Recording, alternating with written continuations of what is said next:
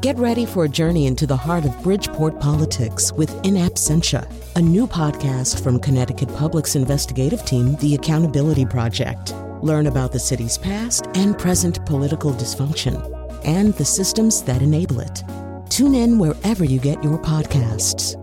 Funding provided by Francisco L. Borges and the Melville Charitable Trust. Bring it.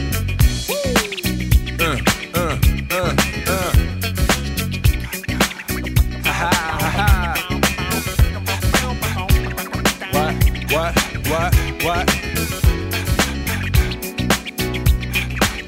Uh.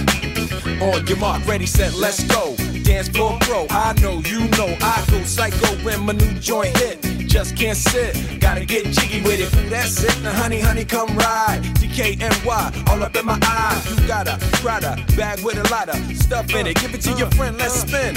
Everybody looking at me, glancing a kid. Wishing they was dancing a jig here with this handsome kid. Sick a cigar right from Cuba Cuba. I just bite it. It's for the look, I don't light it. Ill way to ammo on the hand, stay on play. Give it up, jiggy, make it feel like foreplay. Yo, my cardio is infinite. Big Willie style's all. Getting jiggy with it. Poor Cat Pastor has to try to figure out whether I'm signaling to fade the sound or just dad dancing in the studio. Um, and they are difficult to tell apart. Before we plunge in, I, I just want to say so I was off last week from this show. And, and, you know, I mean, since 1982, I've been a newspaper columnist, except that I'm not right now because I'm on a leave of absence. And then I also teach, but the but Yale was on spring break or whatever last week. So for a rare, really rare moment in my life, I didn't have any work to do for a week. And it turns out I have no idea how to cope with that. It's not that I don't know how to be lazy. I know how to be lazy, but I, I just don't know how to do that without being worried all the time that I should be doing something. Because I like I I'm pretty much always need to be doing something. I mean, I, not not from some inner need. but because I need to get something done. And I, I, had nothing to get done. It was very weird.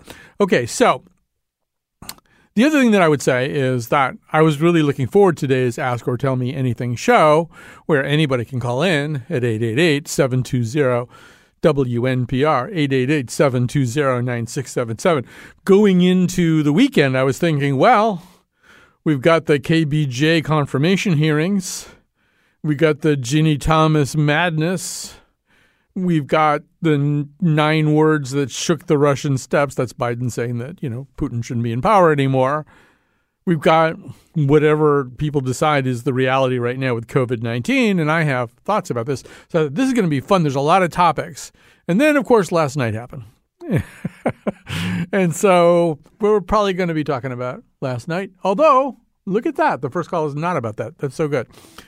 So before I get to Maria, Maria, um, let me just say a couple of things related to last night. So in a different incarnation, a different time of my life, probably up to the age of 35, I played a lot of pickup basketball, like a lot of pickup basketball. So uh, one of the things I've been very amused by is like all the people who are saying today that why wasn't Will Smith arrested? Why wasn't he arrested for assault? Well, the legal reason for that is because Chris Rock would have to press charges. He would have to bring a complaint for that to happen.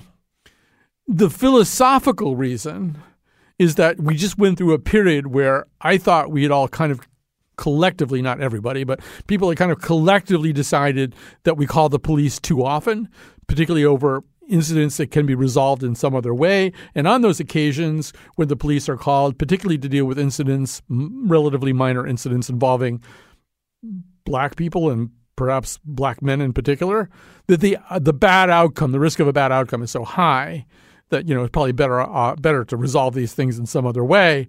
And then the minute this happens, everybody wants to call the police and arrest Will Smith. But let me tell you why I mentioned pickup basketball. Because the people who are saying that, that this was like, I'm not on team Will Smith. Uh, he definitely overreacted, and we, we'll get into that. But, um, but, you know, but the idea that this is some horrifying act of violence, if you're saying that, one thing I know for sure is that you didn't play a lot of pickup basketball. Because if the police were going to go around arresting people who were involved in one slap or one blow or one punch fights, and they would just do nothing but arrest people at pickup basketball games because that happens all the time. I mean, you know, you just spend a lot of time. I was actually played in a league that was so bad they shut it down and wouldn't reopen it until they actually had a retired policeman who would just sit there on the sidelines. But um, not that that stopped anybody. But you know, it gets so bad, and and this is I'm going to do like a stretchy little parable metaphor here. So I was playing one day on a court that I didn't really know that well. I was playing with nine other people, none of whom I knew. And suddenly, in the middle of the game, we look over, and one guy has his hands around the throat of another guy, like full on strangler mode. It took two of us to pry the guy's hands off off of the windpipe. And when we got him kind of calmed down, he said, he looked around and he goes, It isn't just about this. This has been building between me and him for years. I'm thinking, well, I had a lot of thoughts about that, but I was thinking about that in terms of last night because I don't think that that happened last night just because of that one joke. Like there was a lot of other stuff going on. There's a history between Chris Rock and and the the Smiths and Pinkett Smiths. You know, there there'd been another joke at the expense of the Pinkett Smith marriage earlier in the evening by Regina Hall. I mean, and you just never know. You never know. I mean, one of the, the greatest follies you can engage in is to think that you know what's going on between two people who are in a who are a couple, right? Long running couple, married or otherwise. You never know, no matter what they tell the outside world. Even people you know pretty well and go to dinner parties with and stuff. And then one day they just announce they're getting divorced or, you know, the husband gets arrested for domestic abuse. Or, and you think, wow, I, you, I just, I knew nothing about these people. And if that's true, then you know nothing about the Smiths and you don't know what's going on with them. And, you know, nonetheless, there are things to say about that. And there's other things to say about last night's Oscars, too. And I think it's sort of too bad that we probably won't talk very much today about Coda, uh, although it was a very, very interesting choice for Best Picture. And one that touches me in a certain way. Those of you who've been listening to this show for a long time know that for, I think, a couple of years, maybe, I don't really know. I'm going to say a couple of years. We did something called Radio for the Deaf, where we attempted to create a radio show that was absorbable by the deaf population. Um, it ultimately kind of ran out of gas, but for this, it's very close to my heart for that and other reasons. So anyway, um, maybe we're not going to talk about Will Smith and Chris Rock at all, and that's fine too. Although I have a few more things I want to say about it. So 888-720-WNPR, 888-720-9677. But we're not. We're, I'm very grateful that the first thing we're going to talk about is not uh, is not going to be uh, Chris Rock or the Oscars or anything or Will Smith or anything like that, but in fact about poetry. Here is Maria or possibly Mariah in Middletown. Hi. Hi. So um, before we get to the thing I called about poetry, yeah, can I say a couple of things about what you just said? You you certainly just may. quickly. You certainly may. so about the Smiths and Chris Rock and not how we don't know anything. Mm-hmm. That reminds me of an Italian saying of my mother's, which translated goes, it's the spoon that knows what's in the pot. Ooh. I like that. I like it a lot. Great. Yeah. and the other thing is, watching St. Peter's play basketball, I, I was thinking all the time about how smart you must have felt having on the president of that college. We we are attempting to feel smart. Um, there's a little bit of background information which I have no intention of sharing with you that would make us look Oh. somewhat less smart.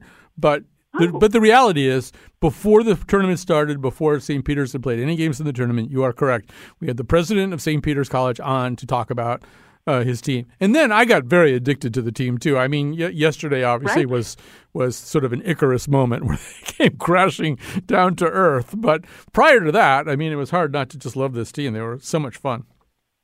Absolutely. Well, now now to poetry. Yes. So oppose your question. I teach freshman composition. Actually, now you're not allowed to say freshman. It's first year Yeah. composition. And um, I'm in need of help finding a rather contemporary poem, one that hasn't been analyzed a lot, because I'm going to assign it to my students and I, I don't want them to plagiarize. Hmm. So I, you're, you, you, I'm told by your producers that you actually do read poetry I do. and may have thoughts here. Can you suggest a poem or two that I can assign assign these kiddos? Okay, so I'll I'll give you two. Um, so one one of them you made me think of one of them when you said the thing about the spoon, the Italian proverb about the spoon.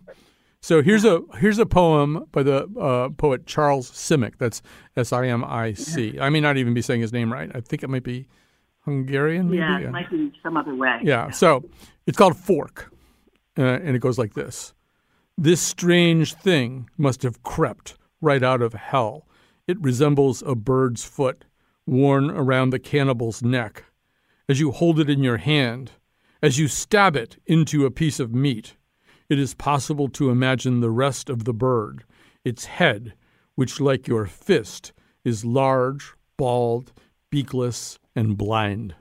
So, so that's a, like a nice poem just because you just said spoon. That's so I had to do four. But Charles Simic is an interesting person. I think your students could relate to. I, I sort of think that you know if I were, and I'm not going to specifically pick a poem. I don't think, but so the poet, poet, and I always do say this name wrong. I'm, I think her name. I think you say her name Louise Gleck. It's G L U E C K. G L U E C K. And I think she's won a, a major award recently, like a Pulitzer or something like that. Um, I think her poems are very approachable. The, the the collection I like a lot, I believe, this is now I'm working off the top of my head here, but I, I believe it's called Meadowlands. And it's um, uh, has a series, and this is this is now 20, 25 years, years old. This, but um, it has um, a bunch of poems that are connected to the Odyssey, uh, and one of them I think is called Telemachus's Lament or Telemachus's something. Um, and it's it's a sh- very short poem, but it's about how he says when he thinks about his parents. Uh, because when I, when I, I I'll I'll paraphrase it, but it's something like when I used to think about my parents, I used to think very sad. Now I think very sad, also crazy, also very funny. Um, and so I don't know. There's a lot of stuff in in uh, that Louise does that I think is sort of workable too. So off off the top of my head, those are two ideas that we may get other suggestions as the show goes along too. Awesome. I will be listening. I appreciate this so much. And All I'm right. going to play this clip for the students so that they can feel famous. That's right. Yes, absolutely. What's like? What's the name of the school? Let's shout them out here. It's the University of Hartford's Hillier College. Oh yeah, I know the University of Hartford's Hillier College. And what's the name of the course that we're shouting out right now? It's Uh, first year or something. Comp and literature. All right. So so get out there and do it, you guys. Get out there and do whatever it is that Maria is telling you to do. Uh, and, and you you know what you guys are? You, you guys are the St. Peter's University of poetry right now. That's how you, this class at Hillier should think of themselves. Think of yourselves as the St. Peter's basketball team, but of poetry, and then overachieve. All right, that's my pep talk. Oh, but, but that didn't end well. Well, no, they did. look to get to the elite eight. that's pretty good. That's pretty good when you're the right, fifteenth all right. seed. You know, these kids are not going to win the Pulitzer this year, but you know maybe they'll get to the elite eight of poetry analysis. All right, I really have to go now. You are charming and fascinating, but I suppose I have to sort of now deliver on the promise that we will talk about these things. So here is Joanne from Canton. Hi, you're on the air. Hi, Colin. Hi, Can you, can you hear me? I can hear you just fine. Okay. All right. So I wanted um, to share something. I was shocked and horrified at Will Smith's over the top reaction last night. Um, and then this morning on Hoda and Jenna, Hoda talked about an interview she did with Will Smith where uh, I don't know if he wrote a book, maybe, uh, and it was in his book that he um, considered himself a, a coward for a very long time because he did not stand up to, I think it was his stepdad who um, abused his mom. And I, when I heard that, I thought it put um, it put what he did last night in some context because his reaction was was very emotional, obviously, and um, and it, it may I, I believe it may have been triggered by some old feelings about not not standing up to people hurting you know the woman a woman that he loved. It's an interesting theory, although, as you probably have heard, or there's, there's sort of Zapruder like analysis that's going on with the clip itself. He appears to be laughing at Rock's joke until he realizes At first, Yeah, that his wife is giving him the evil eye or the eye roll or whatever. Um, and and I think the other thing is part of growing up, and and part of becoming a, a, kind of a psychologically integrated person is, and this is a pretty early basic part, is realizing that Chris Rock telling a joke is not your stepfather hitting you. You know, these those are just right. not the same thing, and and that right. you know there's there's so many ways in which. I mean, one thing that I've been saying to myself today, and I guess I probably tweeted it too because I'm incapable of thinking something and not tweeting it, but um, is that if any husband in the past week were going to go and punch somebody who had verbally tormented that husband's wife. It should have been Dr. Patrick Jackson punching Ted Cruz, and we would have had like a national celebration. Even the Republican Republican caucus of the Senate would have celebrated Ted Cruz getting punched. Except we know also that shouldn't have happened. That would have been very suboptimal if that had happened. And if it had happened, it would have brought kind of dishonor to the Jackson family, who instead brought honor to themselves with the incredible restraint that that they right. that they showed, not in the face of one joke but in the face of days and hours of pestilential verbal tormenting and baiting of this right. very distinguished judge. So if she can keep it together, you know, and and never yeah. really do much more than heave a sigh now and then, then Will Smith ought to be able to not punch Chris Rock over one yeah, joke. I, I was I wasn't excusing his behavior. I just thought it it gave me a little yeah understanding uh, of what appeared to be a really, really over the top strange reaction. Yeah. I mean, you know, look, ultimately, we'll never know. You never know what's going on inside people, you know. And and right. I, I, the thing that hadn't occurred to me right at that moment was that earlier in the evening, the Re- Regina Hall had made a joke about okay. about the Smiths' non-monogamous marriage. Um, okay. And if you didn't know the subtext, you wouldn't even notice the joke. Um, but yeah. they noticed it, and supposedly yeah. Jada laughed and Will looked uncomfortable. But you don't. I mean, that's an example of you don't know what kind of tension is building up at that little table where they're sitting. Right. You know, I mean, it, it probably isn't just about uh, you know a, a bald headed you know joke. It's yeah. probably more than that. But what be the other thing that I would say about this is that ultimately the thing that bothers me or that I'm still kind of chewing on is this notion that men should protect women from jokes. I get that men should protect women from muggers and assailants, but I think we've yeah. reached a point where we think women can protect themselves from jokes. Women know right. what to say, they know how to handle a situation like that. The idea that they need some man to go lumbering up there and slug somebody, you know, that seems to me like 30 or 40 years out of date. And and that, yeah. you know, the response to a joke probably should be another joke or uh, that's not funny.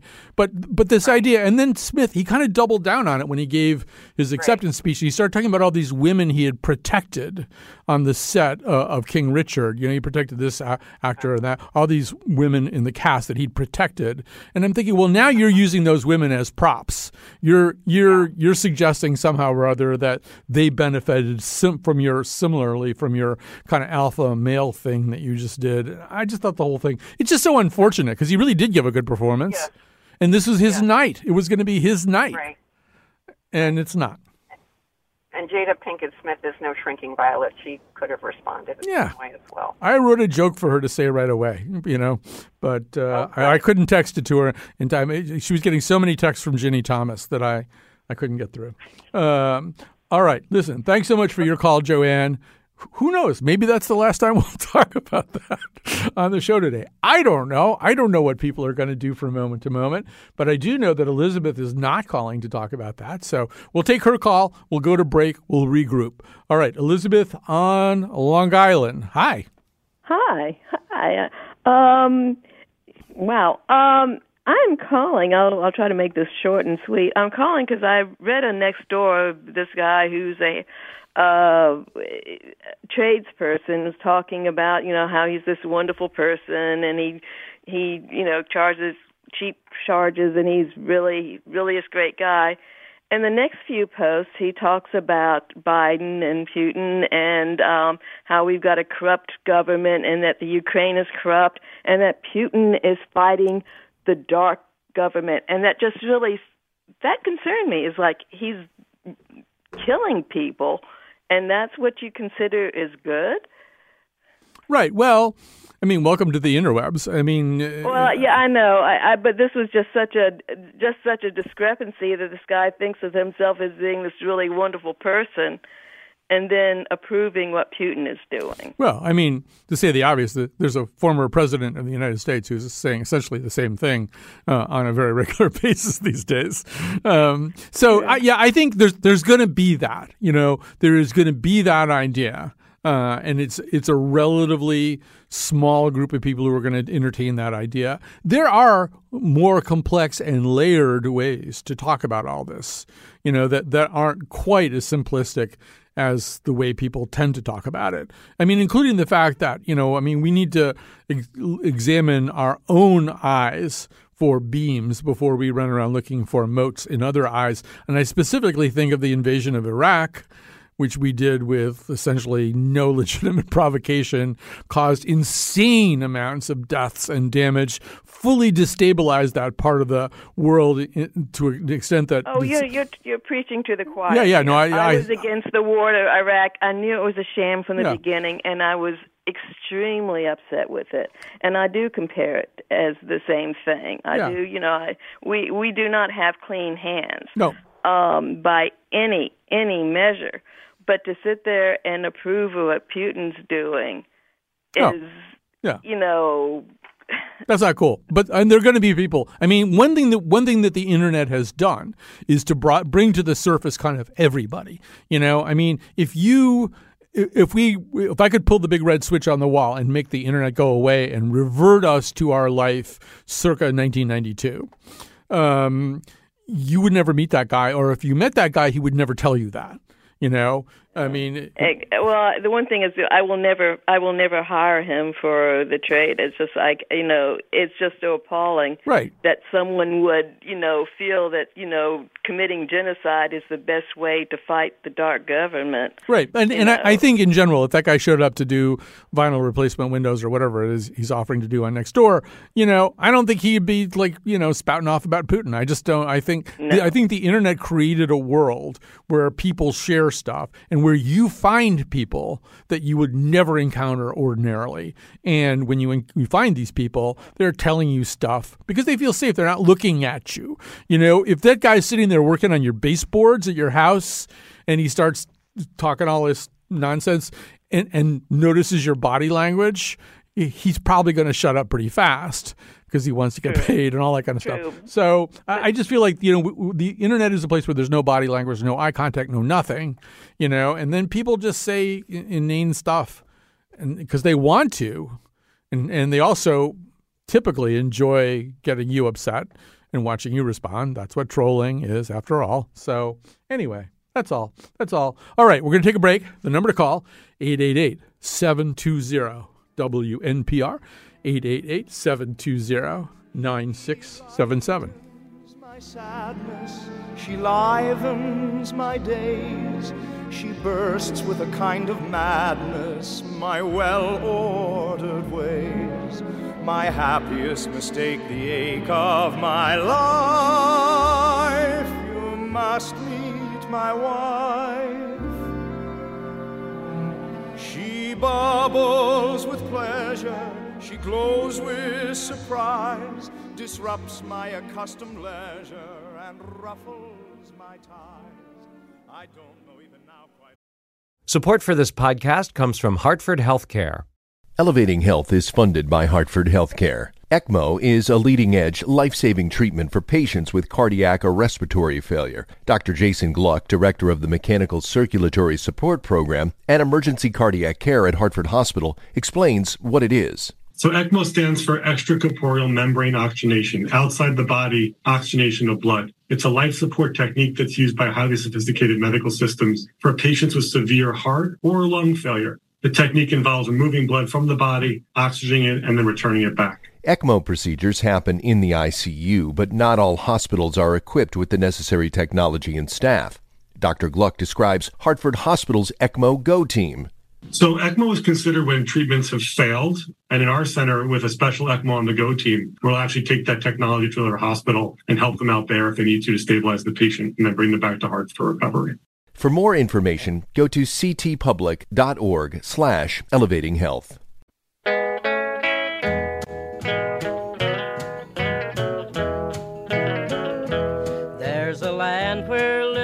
Children cannot play and the people have forgotten how to pray. It's a land where faith and friendship should be tried. But an iron curtain keeps the Lord outside. They lock God outside the iron curtain. Old Satan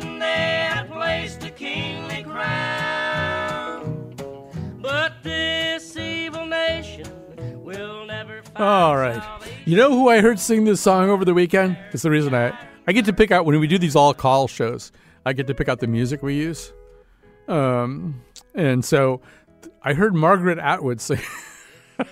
I don't know if you've gotten any of Margaret Atwood's albums. She's actually an excellent recording artist, in addition to being a, a fine author. No, she sang it on the Ezra Klein show. She so Ezra Klein has this podcast um, that he does, I think, for the New York Times. Yeah, of course, he does it for the New York Times.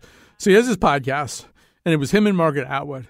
You know, Margaret Atwood is incapable of not giving an interesting answer to a question.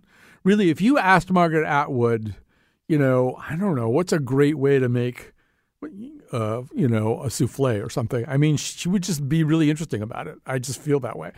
And like all the way through everything, everything she did, everything she talked about, whatever he asked her, it, it's you know, I don't know about you, but you know how like uh, the New York Times book review section is among a number of places where they ask people who would you have at a dinner party if you could have anybody? And they often say literary figures or whatever alive or dead who would you have?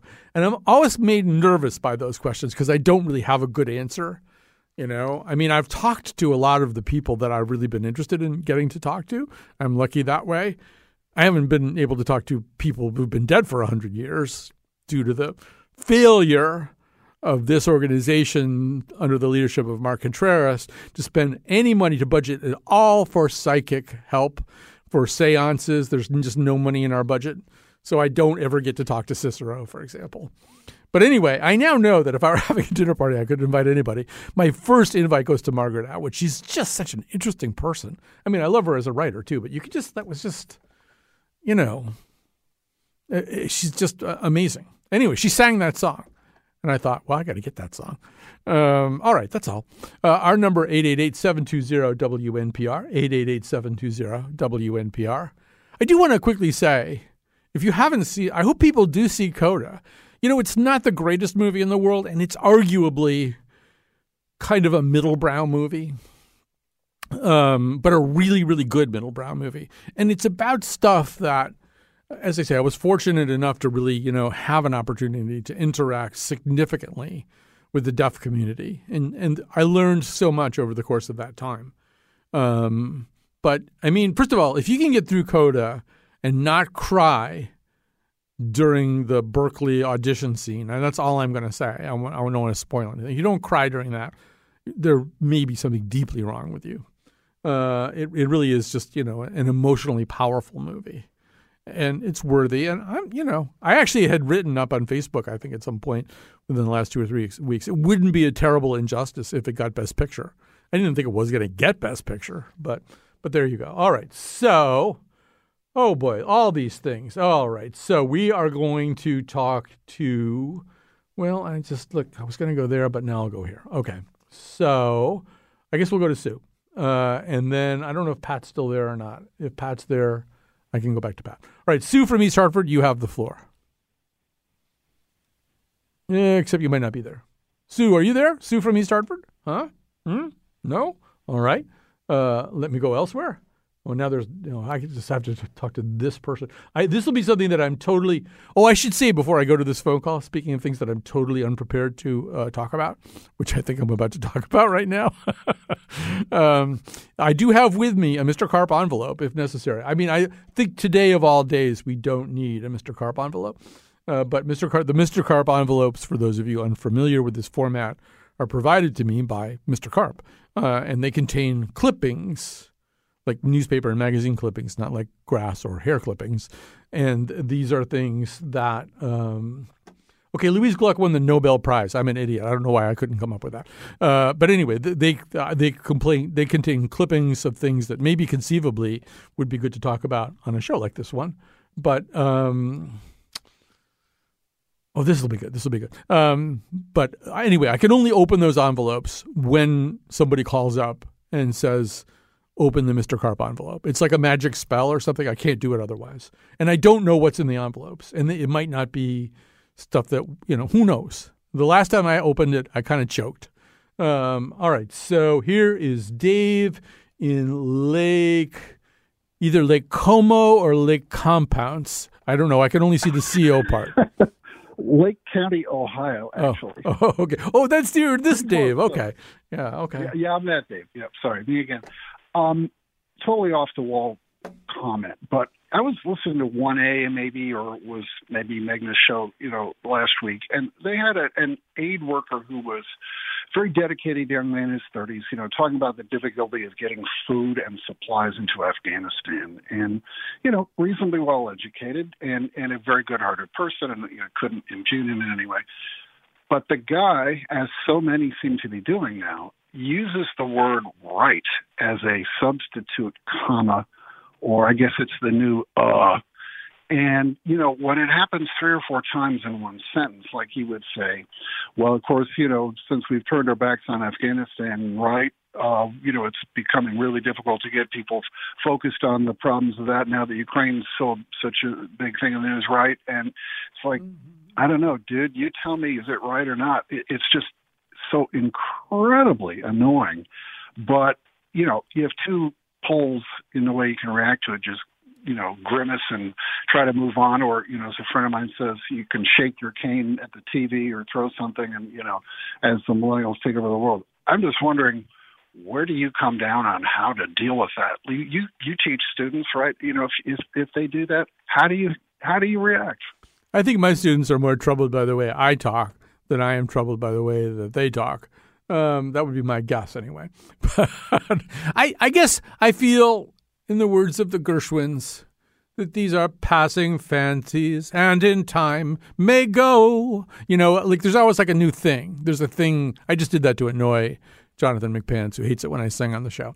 So, um, I, I I feel like these things happen. And for example, when I first started in public radio, there was a lot of people. There were a lot of people upset about the way the word "so" had had come to be this kind of universal, brutal. Yeah, among them. Yes. f- first sen- first word of every sentence, uh, and and either it's diminished or people habituated to it or whatever. But it was a national crisis practically when I first started this, and people would call up and complain about it, and they would complain if I did it and and then whatever just people just it just either becomes background noise or people start doing it less or whatever. But these are these are disfluencies and ticks. And, and if i were a john mcwhorter or somebody i would know exactly Right. what to call them. They're kind of spacing devices. I mean and i would say that the use of right which I haven't really noticed the way you have, but the use of right as a spacing device is also a way of saying you're following me or we, we haven't diverged at a fork on the road and gone off in d- different directions. I mean, you know who had had a thing like that, and I'm sure he still does have a thing like this, uh, is Barack Obama. And his thing was look. Anytime he really wanted you to sort of absorb the common sense of what he was saying, he would say, look. Blah blah blah blah blah. Oh yeah. John Kasich does that. A bunch of people do that, and that's annoying too. But you know, who these days actually thinks out a sentence and actually says it without the need for a spacing device? Not that many people.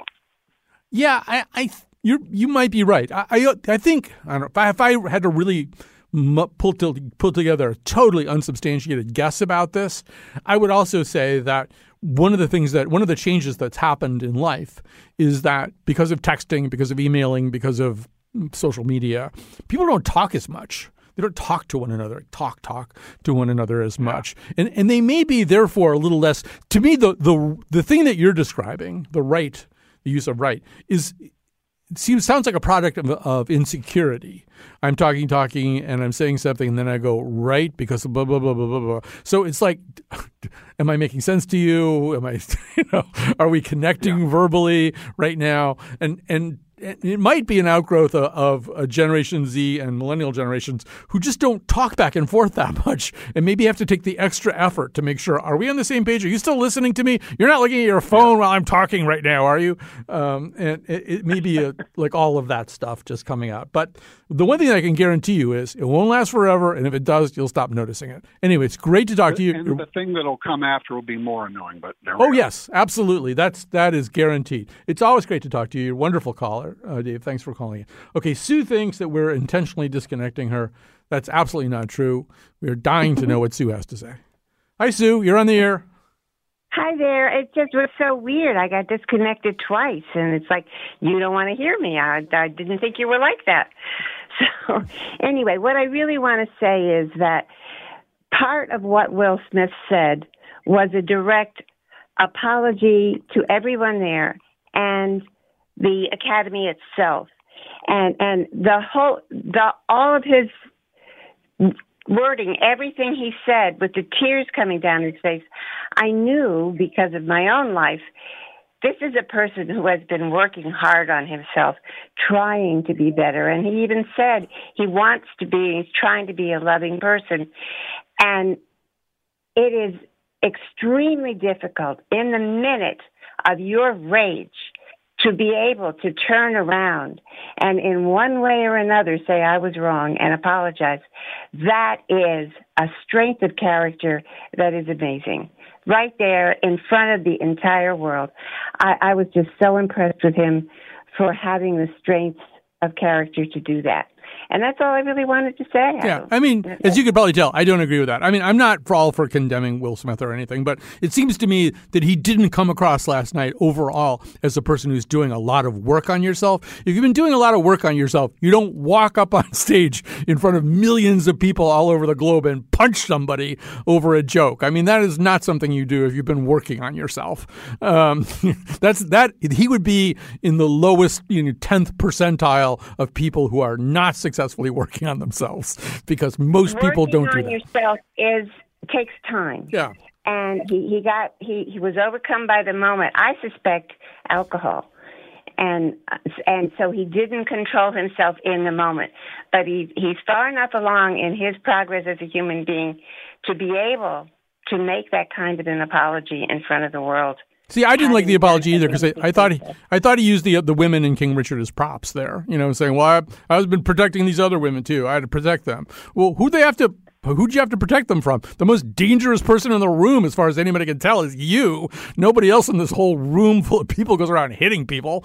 So, like, who well, are you?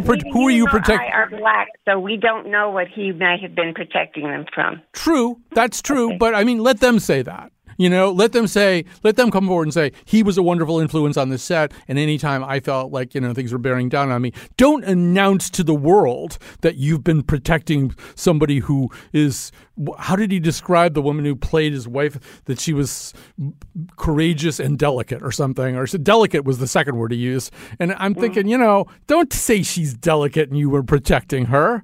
You let her say that if anybody's going to say it. But for you to claim it, is like claiming you're a hero. You know, at a well, moment where way I read it was the way I read it was that he was describing his mindset mm-hmm. as the protector of these women, and and not so much that he was, but that that's where his mindset is. Yeah, well, it's a bad mindset. I mean, look, he wrecked the evening for himself more than anyone anyone else. He wrecked the evening. And he he wrecked it, I'm sure, for Jada Pinkett Smith and a whole bunch of other people too. And and and so I don't think, like, I, I don't think we should be condemning Will Smith like he's Vladimir Putin or something like that. It was ultimately, if it had happened anywhere else in front of an international audience, it would be an incredibly minor incident. Uh, you know, like as I said, from my background in pickup basketball, if it happened in a pickup basketball game that lasted more than an hour, I'm not even thinking it would have been the worst thing that happened during that hour. At least some of the leagues that I've played in. But you know, I mean, the problem was that he walked up on stage at the Oscars. You know, you're an actor. You know what the Oscars are. It's not a place where you go up on stage and hit somebody, even if they've said something that you find, you know, legitimately offensive. I mean, first of all, if that happened, has anybody ever seen Ricky Gervais host the Golden Globes? He would be getting punched every three minutes you know, for two and a half hours. if people thought that they could just go up and hit people who were saying really, you know, who were making frequently hilarious but very unpleasant jokes about them.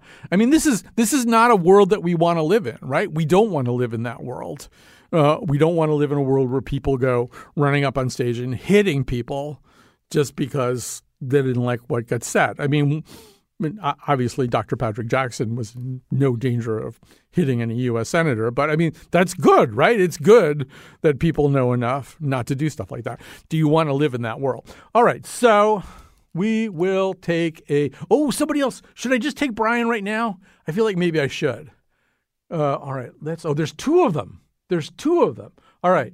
Uh, I'm going to start with Laura in Madison, and then. uh, all right, here's Laura in Madison. Hi, you're on the air. Hi, how are you? I'm I have a, just a quick comment calling about somebody who recently just called in about uh, somebody's way of speaking and use of the word right. Right, that was Um, Dave. That was Dave in Lake Como, Ohio. Okay. So my point is that he is clearly not very self aware because he used that term himself in the very short time that he was on the radio with you, in addition to saying, you know, multiple, multiple times. So I think that it just really surprises me when somebody is so happy to point the finger at somebody else without realizing that there are like three fingers pointing back at himself. Well, it is. That's all. That's all. Okay, that's fine. Yeah, I mean that's cool. Um, I, I do feel as though we all do that, right? I, there, I just did it. I, did I just do that? Was that an illegal use of the word "right"? If it's at the end of a sentence, I thought like the Dave proscribed version of it is in the middle of a sentence. But we all do these things, and we all have these verbal ticks. I remember this one woman wrote to me. She said that her kids would sit in the car while she was listening to my show and that I have a little bit of a habit. I think I do it less so these days, but I have a little bit of, ha- uh, of a habit of saying to a guest, "Tell us, tell us more about that, or tell us a little something about that. Tell us a little about that." I don't know what it is. It's something like that that I say, and that our kids would scream with laughter uh, when I would do that. And and I wrote back. I said, "Are you asking? I wasn't clear to me what you were asking. You know, are you asking me whether you should hit your kids? Because I think you know, like a very light, what the Magliozzi brothers used to call a dope a dope tap, a dope smack, something like that on the top of the head. You know, that'll probably be a good idea. Get them to stop doing that.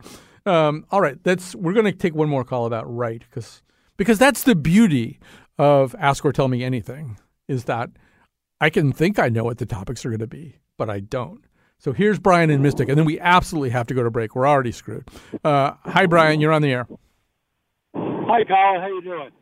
Fine. Uh, the whole conversation about right and you know, I think you're giving too much volition to the speaker because they are all verbal tics, and it takes a lot of different uh, uh, forms. Okay is one. I had the cousins who used to say per se all the time, not knowing what it meant or when it was appropriate, but it was just what they would say. So it's, I think you had it right when you said it was a verbal tic. What is? I mean, but people have verbal tics. We all do. There's no getting away from it. Uh, and like I don't know. Remember the apparently kid? There was a kid, a little kid who was interviewed on by local TV on some kind of fairgrounds, and he was the cutest little kid in the world. He was really dorky and weird, but he began every sentence with apparently.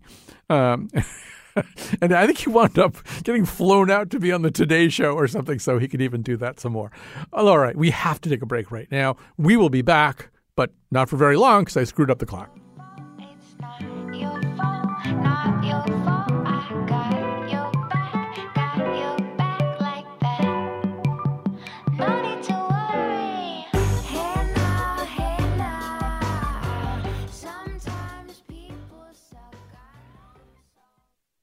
Okay, I have got to, uh, first of all, I'm delighted to say that it's fun to be back here in the studio with Cat Pastor as my technical producer, as she pretty much always is. Jonathan McPants is up here. Uh, he is uh, taking all the calls and stuff like that. And I guess I can, can I promote forward to this? I'm, I think we're doing this. I'm pretty sure we're doing this. So, as you know, when this whole Will Smith thing happened, we thought, oh, it's too bad we're not doing the nose, which is a cultural roundtable on Fridays, where we we do talk about things like this quite a bit. And so, what we've decided to do today for podcast listeners only, this will not be available on the air, but like right after this show, I'm going to record uh, a special emergency first responder nose episode. It'll be about 20, at the most 25 minutes long. And we are going to talk uh, about this whole Chris Rock, Will Smith thing. I'm going to let other panelists talk about it instead of going on the way I just have and that will should be up in our podcast feed by late afternoon, early evening, something like that. Uh, and I think we are going to have uh, Jacques Lamarre, Sean Murray, and Vivian Nabetta on to do that with us. Uh, all right, so I so uh, lead paint John in Middletown. I swear to God, I'm going to get to you, but let me just since we're on a little thread about it, let's uh, take Elizabeth from Roxbury first, and then John from Middletown. Hi, Elizabeth. Hi, Colin.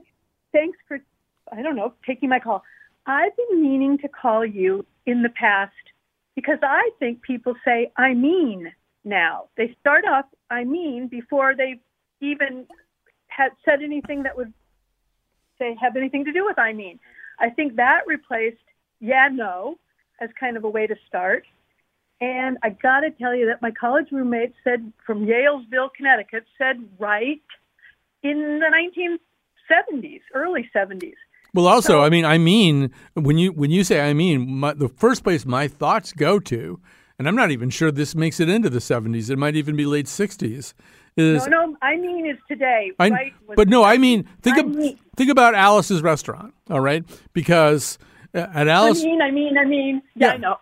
Remember that analysis yeah. restaurant? He does. He goes. I mean, I mean, I am sitting here on the bench. I mean, I'm yeah. sitting here on the Group yeah. W bench. So, I mean, has been around for a long time. Colin, you listen when you speak. Though you're going to start a sentence with "I mean," and so are your interviewees. The Will Smith thing, I thought you had far better things to say than I could, especially with the uh, Judge Jackson's uh, confirmation. Hmm. But um, I, love Chris Rock, and I thought it was okay, I guess, that Will Smith was defending. I, I understand all the things you said about his wife, defending his wife.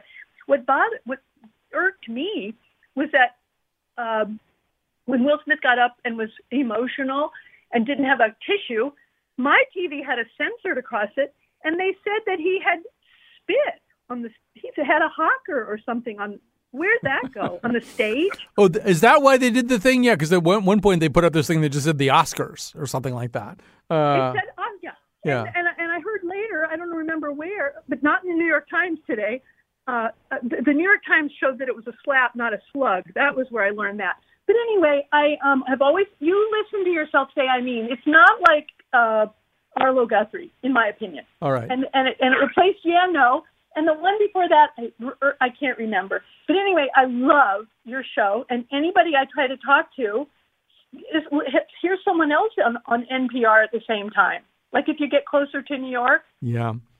That's terrible. I mean, I mean, that's just terrible. All right, I have to go, but that's a great call. Thank you, Elizabeth. Poor John. John, you only have like about sixty seconds, which may not be okay. enough, but go ahead. Okay, Colin. Okay, love you. Uh, love uh, the show. Um, uh, uh, they used to say the devil made me do it. Uh, mm-hmm. now they're saying now I think they should say lead paint made me do it. I can't I can't imagine uh, um, as far as uh, discourse. Um, we're just you know and you know, obviously not getting along. And uh, but I um, but I don't think it's the subject matter. I think it's the way we're uh, we're thinking about it, and I think our our capacity, our intellectual, you know, as a result of ingestion of lead paint we're not a, you know we're not dealing with things the way we used to 30 40 years ago. Well uh, yeah i mean certainly so many things that were promised or implied by the movie Idi- idiocracy are now happening. I don't know that i feel like lead, i feel like lead paint is a little bit dated. I, to me that's like an arlo guthrie era reference as the explanations go. Although there are 37 million homes and apartments still uh, that have lead paint. I looked that up during the break. Uh, all right we have to go Although we are about to record a special emergency first responder news episode. So you should, if you look at, check the podcast feed in about three or four hours, like around four or five, something like that. Does that seem like it would be right, Pants? Uh, who knows? And thanks for listening today, and thanks to everybody. And I mean, it's been a great show.